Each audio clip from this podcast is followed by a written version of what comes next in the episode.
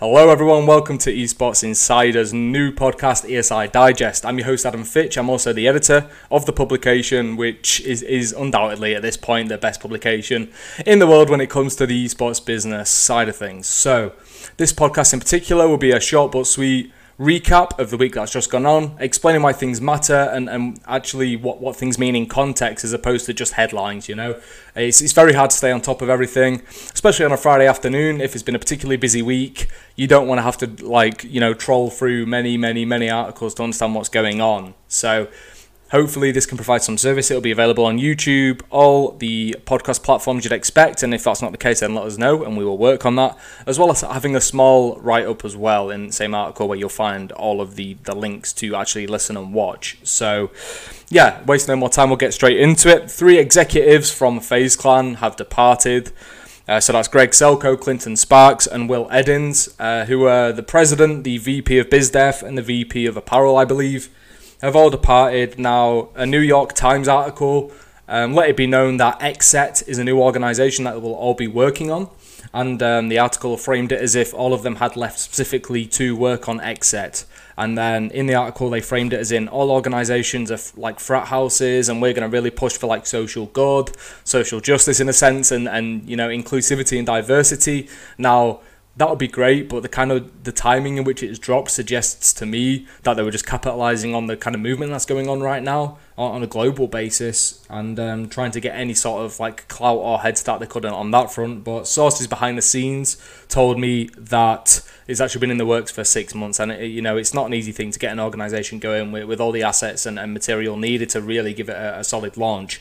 But also, different sources behind the scenes told me that um, the FaZe Clan wanted to remove or started speaking to Greg about him departing the role in January of this year, and it was announced internally in mid-May and then the other two, so Clinton and Will, actually handed in their letters of resignation um, earlier this week, around the time of the article dropping. So it was framed as if they'd left, uh, that Greg had left specifically because um, he didn't like FaZe anymore, and he thought he could do something different with uh, but that is not quite the case. Um, I, he would have been on, on the way out either way.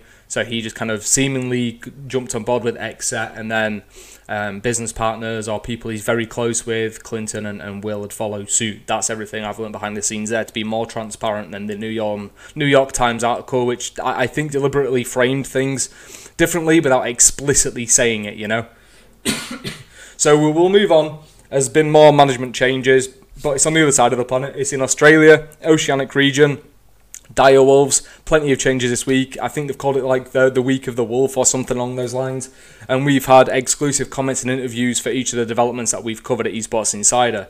So there's been new management. So from the top down, it's, it's realistically uh, they brought in Jason Spiller as the new owner, and then a lot of supplementary stuff uh, for, for, like a big push to make Direwolves seemingly the biggest organization in the region, kind of battling the Chiefs and, and Order seem to be the two organizations that they'll be battling from from my perspective. Now they've also consolidated teams that was under the banner of the Esports High Performance Center. They had multiple team brands, and they've consolidated most of those under Dire Wolves. So now it's in Overwatch and NBA 2K, and, and I think Valorant uh, as well as League of Legends, which Direwolves was kind of synonymous and, and definitely well known for.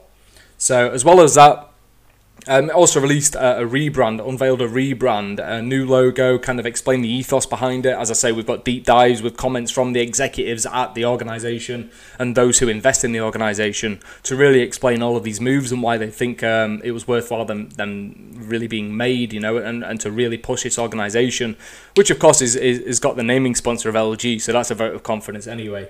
Um, so really capitalising on that and giving it a push instead of having um, a fragmented kind of effort across multiple team brands. it seems like this consolidation is in an effort to like uh, really capitalise on the fact that there's an opportunity to be the leading oceanic team and organisation. So that that's that's how I see that. And uh, as I say, if you want more insight into that, then you can go to the website. There are multiple articles, um, all with quite quite intensive um, and, and quite in depth um, explanations behind them. And staying in the Oceanic region, Eden Park, which is the home uh, of the national rugby team, in New Zealand is getting its own esports facility, quite like the Twickenham Stadium in London, uh, obviously the headquarters of Excel Esports, one of the biggest uh, British organisations. So it's done by Guinevere Capital, which is behind the Esports High Performance Centre and Dire Wolves and such. So I don't think Dire Wolves will class this as its official headquarters by any means, but I think it will be using it quite a bit and utilising it where where necessary. But it seems as if, based on our conversations and based what's in the article, that um, it will be open for all to use within within reason. You know, with with the judgment of, of Dave Harris and those uh, who would be running it there. So uh, quite quite a big week for Oceanic Esports. I suggest Australian and New Zealand. Um, quite interesting, and I, have noticed a lot of partnerships and a lot of growth in, in that aspect in that region over the past few months, and it doesn't seem like it's slowing down. In fact, it seems like Direwolves is obviously shaping up to to do something bigger and shift it up a gear as such. So that's that's everything we've got in the Oceanic region. Swiftly moving on, Vayner Gaming is a new division. Um, so it's a new division of Vayner Sports, uh, which is a sports like representation and management company and firm, obviously by AJ and Gary Vaynerchuk brothers. Um, entrepreneur Gary Vaynerchuk, Gary V, everyone knows him. Obviously, also somewhat behind the Minnesota ROKKR Call of Duty team. So this is like a, a further vote of confidence with him in gaming and esports. Um, that's officially been announced now. I think it's been known behind the scenes quite some time. Uh, they've been repping Bugha, the, the first and only Fortnite World Cup champion at this point, and they actually renegotiated his deal with Sentinels, the North American organization, recently. And, and that was been that's seemingly been a success because I haven't seen that they've parted ways. So um, it, it seems like they'll be getting more into representing um, players. I, I don't know uh, if they're targeting Fortnite in particular, or if they're doing North America only, or anything like that, it, it's that's quite under wraps, I think, at this point. But it'll be interesting to see where they go. They've had quite a lot of success in traditional sports, so uh, and and I guess the competition in representation in esports, as long as it's professional, is, is really interesting and probably quite conducive to a better atmosphere, better environment, and, and thus just a better industry on that side of things. So Getty Images you'll know from traditional sports and, and taking pictures of celebrities and such, has gotten into esports already through like Gran Turismo and the W Series Esports League, which is a sim racing kind of alternative to a, a it's a woman's only motorsport race uh, racing series.